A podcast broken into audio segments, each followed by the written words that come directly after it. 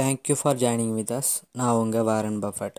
இந்த பாட்காஸ்ட்டில் நம்ம எதை பற்றி பார்க்க போகிறோம் அப்படின்னு பார்த்தீங்கன்னா வாழ்க்கையில் வந்து நம்ம எல்லாருக்குமே எல்லா சூழ்நிலையிலும் எல்லா காலகட்டத்திலையும் பிரச்சனைகள் அப்படிங்கிறது ஏற்படும். அதோட அளவை பொறுத்து அது சின்ன பிரச்சனை பெரிய பிரச்சனைன்னு நம்மளாக வந்து அந்த பிரச்சனைக்கு வந்து ஒரு வடிவம் கொடுப்போம். அப்படி நமக்கு பிரச்சனைகள் ஏற்படும் போது அந்த பிரச்சனைகள்லேருந்து நம்ம வெளியில் வர்றதுக்கு யாராச்சும் நமக்கு ஹெல்ப் பண்ணிட மாட்டாங்களா?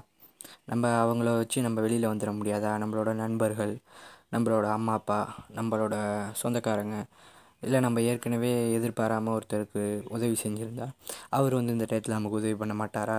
அது வந்து பணப்பிரச்சனையோ இல்லை வந்து ஏதாச்சும் ஒரு வாக்குவாதத்தினால் ஏற்படுற பிரச்சனையோ அப்படின்னு சொல்லிட்டு எந்த பிரச்சனையாக இருந்தாலும் அந்த பிரச்சனையிலேருந்து நம்ம வெளியில் வரத்துக்கு வேறு யாராச்சும் ஹெல்ப் பண்ண மாட்டாங்களா? அப்படின்னு நம்ம யோசிப்போம். இப்படி இது மாதிரி பிரச்சனையான சூழ்நிலைகளில் நம்ம எதிர் மாதிரியான முடிவுகளை எடுக்கணும் அப்படிங்கிறத ஓஷோ அவர்கள் ஒரு சின்ன கதை மூலமாக சொல்லியிருப்பார். அந்த சின்ன கதை பற்றி தான் நம்ம இந்த பாட்காஸ்ட்டில் பார்க்க போகிறோம் என்ன அந்த சின்ன கதை அப்படின்னு பார்த்தீங்கன்னா ஒரு ஒரு சின்ன பையன் வந்து ஒரு இளைஞன் வந்து ஒரு காட்டில் வந்து நடந்து போயிட்டுருக்கான். அவன் வந்து காட்டை தாண்டி பக்கத்தில் இருக்க ஊருக்கு ட்ராவல் பண்ணுறதுக்கு போயிட்டுருக்கான். அப்படி போகும்போது அவன் வந்து ரொம்ப நெடுந்தூரம் வந்து அவன் நடந்து வந்ததால் ஒரு கட்டத்தில் என்ன பண்ணுறான் அப்படின்னு பார்த்தீங்கன்னா சரி ரொம்ப பசியாக இருக்கே அப்படின்னு சொல்லிட்டு பக்கத்தில் இருக்க ஒரு சின்ன மரத்தை பார்க்குறான் அந்த மரத்தில் வந்து நிறைய பழங்கள்லாம் இருந்தோன்னே சரி இந்த மரத்தில் ஏறி அந்த பழத்தை பறித்து சாப்பிட்லாம் அப்படின்னு முடிவு பண்ணி அந்த மரத்தை நோக்கி போகிறான் போய் அந்த மரத்துலேயும் ஏறுறான். ஏறி வந்து பழத்தை சாப்பிட ஆரம்பிக்கிறான். அப்புறம் நிறைய பழங்கள் இருந்தோடனே பக்கத்து பக்கத்து கிளைகளுக்கு அவன் தன்னையும் அறியாமல் மேலே ஏறிடுறான். மேலே ஏறின ஒரு கட்டத்தில் வந்து ஒரு கிளை முறிஞ்சு அவன் கீழே விழுவ போகிற மாதிரியான ஒரு இக்கட்டான சூழ்நிலையை மாட்டிக்கிறான். அப்போ வந்து அவன் என்ன நினைக்கிறான்னா இப்போ இந்த பாதை வழியாக யாராச்சும் வரமாட்டாங்களா? தன்னை காப்பாற்ற மாட்டாங்களா? அப்படின்னு யோசிக்கிறான். அப்படி அவன் யோசிக்க இருக்கும்போது ஒரு பெரியவர் வந்து அந்த காட்டு பாதையில் நடந்து வர்றாரு. அவரை பார்த்து அந்த சின்ன பையனுக்கு ரொம்பவும் சந்தோஷம் ஆகிடுது எப்படியாச்சும் இந்த பெரியவர்கிட்ட உதவி கேட்டு நம்ம கீழே இறங்கிடலாம் அப்படின்னு முயற்சி பண்ணுறான் அந்த பெரியவர்கிட்டையும் ஹெல்ப் பண்ணுங்க சொல்லி சத்தம் கொடுக்குறான். இவனோட சத்தத்தை கேட்டு அந்த பெரியவர் என்ன பண்ணுறாரு அப்படின்னு பார்த்தீங்கன்னா உடனே போயிட்டு தனக்கு கால் கீழே கிடந்த ஒரு சின்ன கல்லை எடுத்து அவனை அடிக்கிறாரு.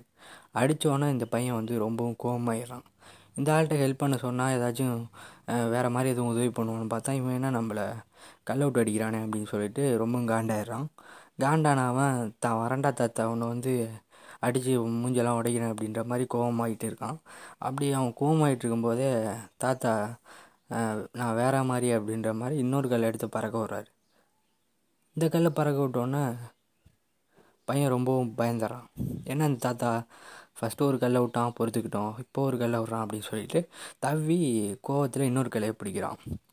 பிடிச்சி அவன் தன்னை நிலைநிறுத்திக்கிறதுக்குள்ளே இன்னொரு கல்லை விட்றாரு தாத்தா. கல்லை விட்டோன்னே அவனுக்கு சமக்கம் வந்துடுது. உடனே வந்து டக்குன்னு மரத்தில் இருந்த இன்னொரு பெரிய கிளையை பிடிச்சி டப்புன்னு வந்து தரைக்கு வரத்துக்கான வழியையும் பார்த்து இறங்கி வரான் இறங்கி வந்தவன் வேக வேகமாக வந்து தாத்தா கிட்டே ஏன்டா தாத்தா அப்படி பண்ண? நான் உன்ட்டு உதவி தானடா கேட்டேன். நீ உதவி பண்ணாமல் கூட போயிருக்கலாம். அதுக்காண்டி என்ன ஏன்டா கல்லை விட்டு அடிச்சு? அப்படின்னு கேட்பான். தம்பி நான் உனக்கு இப்போயும் உதவி தான்ப்பா பண்ணியிருக்கேன் அப்படின்னு தாத்தா சொல்கிறாரு நீ எப்படி எனக்கு உதவி பண்ண? அப்படின்னு அந்த சின்ன பையன் வந்து தாத்தாவை பற்றி கேட்குறான். அதுக்கு அந்த தாத்தா சொல்கிறாரு நீ வந்து ஃபஸ்ட்டு வந்து ஒரு கிளையில் வந்து முறிஞ்ச கிளையில் தூங்கிக்கிட்டு இருந்த. அப்போ வந்து நான் ஒரு கல்லை விட்டு அடித்தேன் அப்போ வந்து நீ என்னை திருப்பி வந்து என்னை வந்து தாக்கணும் அப்படிங்கிற காரணத்துக்காக ஒரு கிளையை பிடிச்சிக்கிட்டு உன்னை வந்து நிலைநிறுத்திக்கிட்ட. அடுத்து இன்னொரு கல்லை விட்டு அடித்தேன். அப்போ வந்து நீ அதை விட நல்ல கிளையை பிடிச்சி மரத்தோட ரொம்ப ஸ்டேபிளான பகுதிக்கு வந்து கீழே இறங்கவும் முடிவு பண்ணிட்டேன். அப்படி இருக்கப்போ நான் உங்களுக்கு உதவி தானப்பா பண்ணியிருக்கேன் அப்படின்னு தாத்தா சொல்லுவார் இந்த தாத்தா சொன்னதை கேட்டோடனே அந்த பையனுக்கு வந்து மனசு மாறிடுது. ஓ தாத்தா வந்து தன்னை முயற்சியை நோக்கி தான் உந்தி தள்ளியிருக்காரு அப்படிங்கிற மாதிரி அவன் அந்த விஷயத்தை புரிஞ்சுக்கிட்டு தாத்தாவை விட்டுட்டு தன்னோட வழியை நோக்கி பயணிக்கிறான். இந்த கதையிலேருந்து ஓஷோ சொல்ல வர நீதி என்ன அப்படின்னு பார்த்தீங்கன்னா நம்ம வாழ்க்கையில் ஒரு பிரச்சனை நடக்குது அப்படின்னா மோஸ்ட்லி அந்த பிரச்சனைக்கு வந்து நாம் தான் பொறுப்பேற்றுக்கணும் அந்த பிரச்சனையோட காரணம் நம்ம தான் இருப்போம்.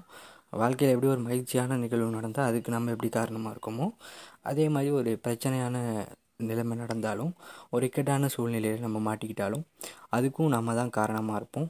அப்படி இருக்கப்ப அதை மனசார ஏற்றுக்கணும் அந்த சூழ்நிலையில் வந்து இன்னொருத்தர் தனக்கு உதவி பண்ணுவார் தன்னோட நண்பர் பண்ணுவார் தன்னோட ஆசிரியர் பண்ணுவார் தன்னோட உறவினர்கள் பண்ணுவாங்க அப்படின்னு அடுத்தவங்களை நோக்கி அந்த பிரச்சனைக்கான உதவியை வந்து நம்ம நீட்டக்கூடாது. அந்த பிரச்சனையை வந்து நாமளே ஏற்றுக்கிட்டு அந்த பிரச்சனைக்கான தீர்வை நம்ம வாழ்க்கையில் நம்மளே அடைஞ்சாதான் அது ரொம்பவும் சிறப்பானதாக இருக்கும் அப்படின்னு ஓஷோ சொல்ல வராரு.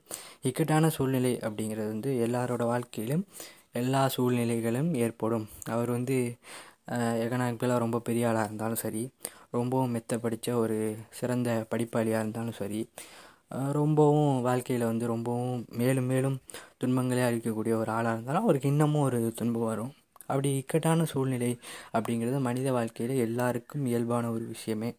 அப்படி இருக்க இந்த இக்கட்டான சூழ்நிலைகளை ஓஷோ வந்து தான் மேலே எடுத்துக்கிட்டு அந்த விஷயத்தை நம்ம தான் வந்து அதை சிறப்பான விஷயமா மாற்றிக்கணும் அதுக்கான தீர்வை நாம் தான் கண்டுபிடிக்கணும் அப்படிங்கிற விஷயத்த நமக்கு உணர்த்தணும் அப்படிங்கிறதுக்காக இந்த ஸ்டோரியை வந்து ஓஷோ சொல்லியிருப்பார். இந்த கதை வந்து ஓஷோ சிறுகதைகள்லேயே ரொம்ப ஒரு நல்ல கதை. வாழ்க்கையை பற்றியான ஓஷோவோட கதைகளில் இதுவும் ஒரு சிறப்பான கதை. ஓஷோவோட கதைகள் எல்லாமே வந்து ரொம்பவும் ஷார்ட் அண்ட் ஸ்வீட்டாக அதே டயத்தில் ரொம்பவும் மிகப்பெரிய கருத்துக்களை நம்ம மனசில் பதியக்கூடிய வைக்கிற மாதிரி இருக்கும். இந்த கதையும் உங்களுக்கு ரொம்ப யூஸ்ஃபுல்லாக இருந்திருக்கும் அப்படின்னு நம்புகிறேன் தேங்க்யூ